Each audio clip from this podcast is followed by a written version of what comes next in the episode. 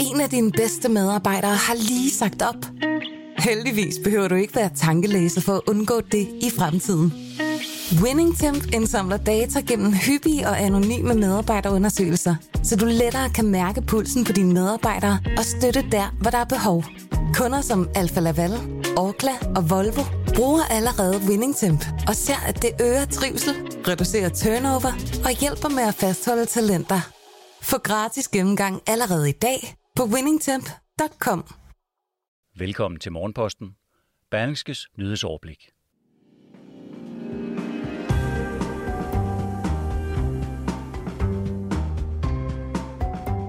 Den sydafrikanske sprinterudgave af coronavirusen, vi kender under navnet Omikron, indebærer en betydelig risiko for at overbelaste sygehusene, advarer en epidemiolog.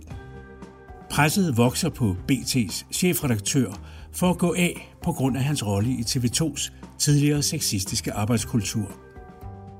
Og så er der godt nyt for verdens regnskove, der har vist en forbløffende evne til at helbrede sig selv på kort tid – hvis vi mennesker altså bare holder os langt væk. Jeg hedder Jon Kaldan, og jeg vil de næste 10 minutter forsøge at klæde dig godt på til at møde dagen med nyheder, der både oplyser og varmer. Velkommen. Vi begynder med rejsebranchens trængsler, for Danmarks største rejseselskab Spis er benhårdt ramt af coronakrisen. Det afslører et nyt regnskab fra det forskudte regnskabsår 2019-2020.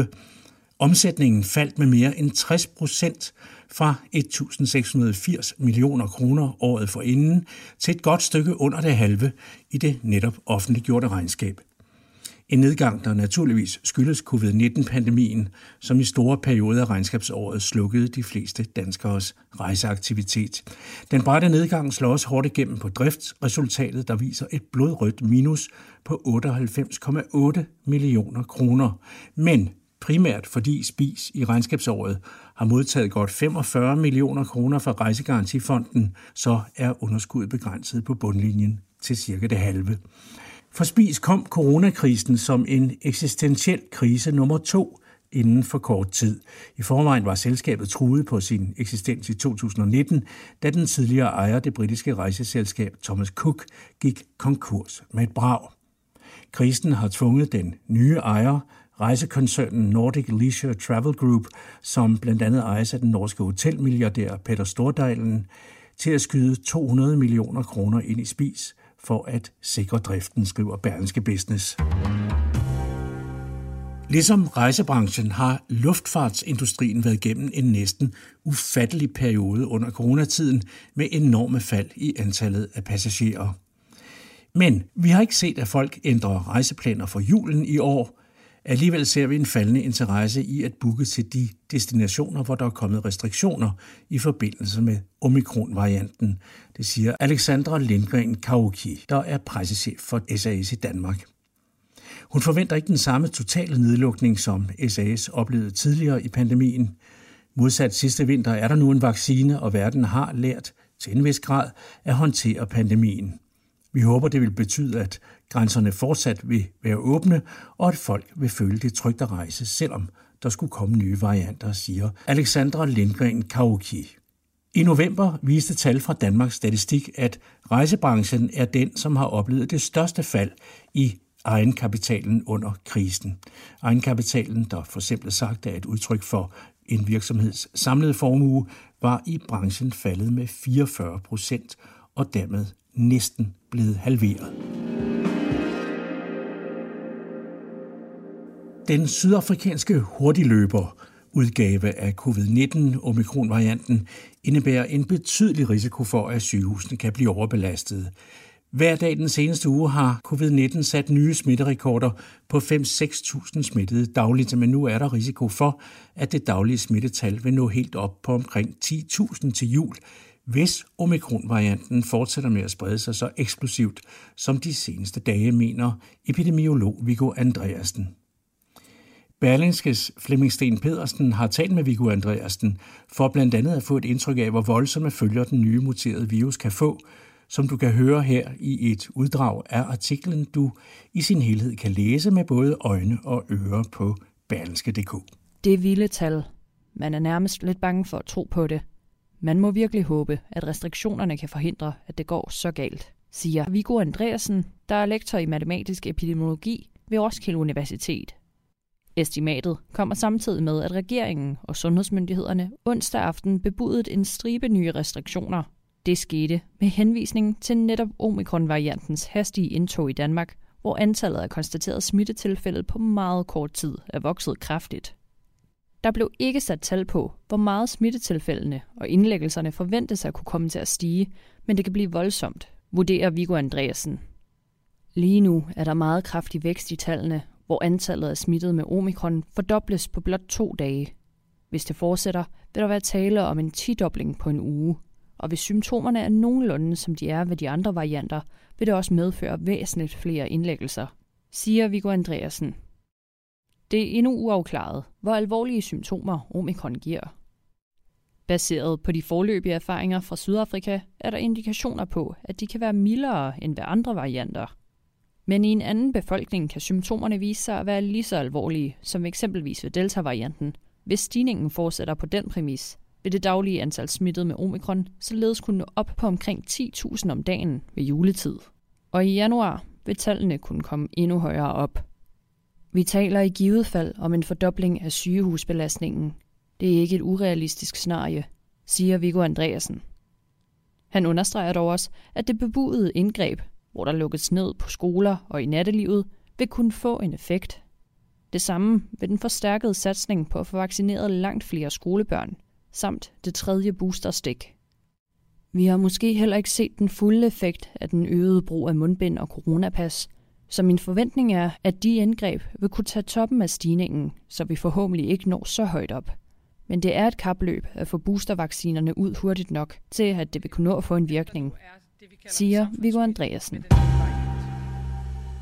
Professor Viggo Andreasen peger i øvrigt på, at man skal huske, at i Sydafrika på den sydlige halvkugle er det højsommer, som ser ud til at afbøde covid-virusens potens, mens vi herhjemme netop nu jo går ind i den mørkeste og koldeste vintertid. Kapaciteten på hospitalerne er allerede presset på grund af mangel på personale, et stigende antal akutte patienter og frustrationer blandt sygeplejerskerne, der i vid udstrækning afviser at arbejde ekstra. Koncerndirektør i Region Hovedstaden, Dorte Kryer, siger til Berlingske, at hun ikke tror, at den nye smittebølge kommer til at vælte sygehusenes intensivafdelinger sådan lige med det samme, men hun medgiver, at sundhedsvæsenet er mindre robust end under epidemiens tidligere smittebølger. Presset vokser på BT's chefredaktør Michael Dyrby i sagen om hans ansvar for TV2's tidligere sexistiske arbejdskultur. Dyrby er blevet en belastning, både for sin egen avis og for de danske medier som sådan. Derfor bør han gå af, skriver Weekendavisen i sin leder i dagens udgave. Det står klart efter, at han i denne uge stod frem og sagde undskyld for sin opførsel som TV2's nyhedschef fra 2002 til 2015. Anledningen var dokumentarprogrammet Sexisme bag skærmen, som tv-kanalen Discovery Plus viste i sidste uge, og hvor flere kvinder beskrev omfattende sexchikane over en lang årrække på TV2. Der blev ikke sat navn på overgrebsmændene, men det stod hurtigt klart, at nyhedschefen hørte til blandt de anklagede. Weekendavisens lederskribent mener, at Michael Dyrby har været en hårdt slående og effektiv chefredaktør, der ikke har skånet nogen, og mener, at det må være den mindste mål for en chefredaktør, at han kan leve op til de samme standarder, han kræver af andre. Lederen gør klart, at der er en skræmmende tendens til brutal heksejagt på de sociale medier her i MeToo-tiden, men når Weekendavisen alligevel fastholder, at BT's chefredaktør bør gå af, handler det om mediernes integritet og troværdighed. Fem lande har nu meddelt, at de vil holde deres diplomater og regeringsrepræsentanter hjemme fra vinter-OL i Beijing, der begynder i februar. Initiativet til den diplomatiske boykot er kommet fra USA, der forløbig bliver bakket op af Storbritannien, Kanada, New Zealand og Australien. Et diplomatisk boykot betyder, at landene ikke vil sende officielle politiske repræsentanter, mens landenes sportsfolk, atleterne, stadig vil deltage. USA og en række vestlige lande har gennem længere tid beskyldt Kina for at krænke menneskerettighederne, blandt andet også at begå folkedrab på uigurerne i den kinesiske Xinjiang-region. Kvindernes internationale tennisforbund har selvstændig afbrudt alt samarbejde med Kina på grund af sagen om den kinesiske tennisstjerne Peng Shuai, der i længere tid forsvandt, efter hun anklagede en kinesisk toppolitiker for at have forulæmpet hende seksuelt. Sagen om Peng Shuai har spillet en væsentlig rolle i den fælles beslutning om at boykotte netop vinter-OL i Kina. Kina selv anklager de boykottende lande for at politisere sport i modstrid med det grundlæggende regelsæt for de olympiske lege. Danmark har endnu ikke besluttet, om man vil slutte sig til den diplomatiske boykot. Hvis bare mennesker ellers kunne holde nallerne væk fra de tropiske regnskove, vil naturen i løbet af kort tid være i stand til at reparere sig selv. Det viser et stort internationalt studie, der netop er offentliggjort i det ansete amerikanske tidsskrift Science. Ifølge en stor international undersøgelse viser det sig, at afbrændte og udpinte regnskovsområder på bare 20 år er i stand til at regenerere, hvis mennesker holder sig væk. Det sker ved hjælp af en flerdimensionel mekanisme, hvor overlevede planter og dyreliv hjælper nye træer og buske med at vokse op i en proces, eksperterne kalder sekundær arvefølge. Det er godt nyt, for 20 år er en afstand, der er til at forstå, og den kan være med til at bryde med en ond cirkel af mismod og dermed af mangel på handling, mener en hollandsk videnskabsmand, der har været med til at lave undersøgelsen. Hidtil har de fleste antaget, at genplantning af træer er den bedste metode til at rejse ødelagte skovområder, men ifølge den hollandske professor i funktionel økologi har naturen selv langt bedre ressourcer til at løse problemerne med biodiversitet, klimaforandringer og ændrede næringsbehov. Men det kræver til gengæld også, at vi mennesker holder os på lang afstand. Morgenposten er ved at være ved vejs ende, men jeg vil da lige nævne, at det i dag er den internationale dag for menneskerettigheder, og det markeres der også med flere begivenheder, også herhjemme, hvor Christiansborg er rammen for en international menneskerettighedskonference opkaldt efter Andrei Sakharov, den russiske menneskerettighedsforkæmper og Nobelprismodtager, der ville være fyldt 100 i år. Konferencen har fokus på EU's østlige nabolande. Og Amnestys generalsekretær herhjemme, Vibe Klarup, overrækker i dag næsten 100.000 underskrifter til udlændinge- og integrationsminister Mathias Tesfaye. Med de mange underskrifter følger et krav om, at regeringen stopper med at inddrage herboende syreres beskyttelsesstatus. I Norge overrækkes i dag Nobels fredspris ved den traditionelle ceremoni på Rådhuset i Oslo. Begge årets prismodtagere, journalisterne Maria Ressa og Dimitri Muratov fra henholdsvis Filippinerne og Rusland, ventes at være til stede ved prisoverrækkelsen. Og endelig, og det har ikke så meget med menneskerettigheder at gøre, men alligevel, så er der i aften håndbold i VM i Spanien, hvor de danske kvinder møder Tjekkiet, og det er kl. 20.30. Morgenposten har ikke mere denne fredag morgen, men er tilbage igen med et frisk blik på nyhederne, som de tager sig ud i morgen tidlig. Jeg hedder Jon Kaldan.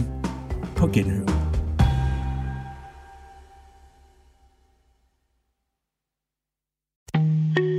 En af dine bedste medarbejdere har lige sagt op. Heldigvis behøver du ikke være tankelæser for at undgå det i fremtiden.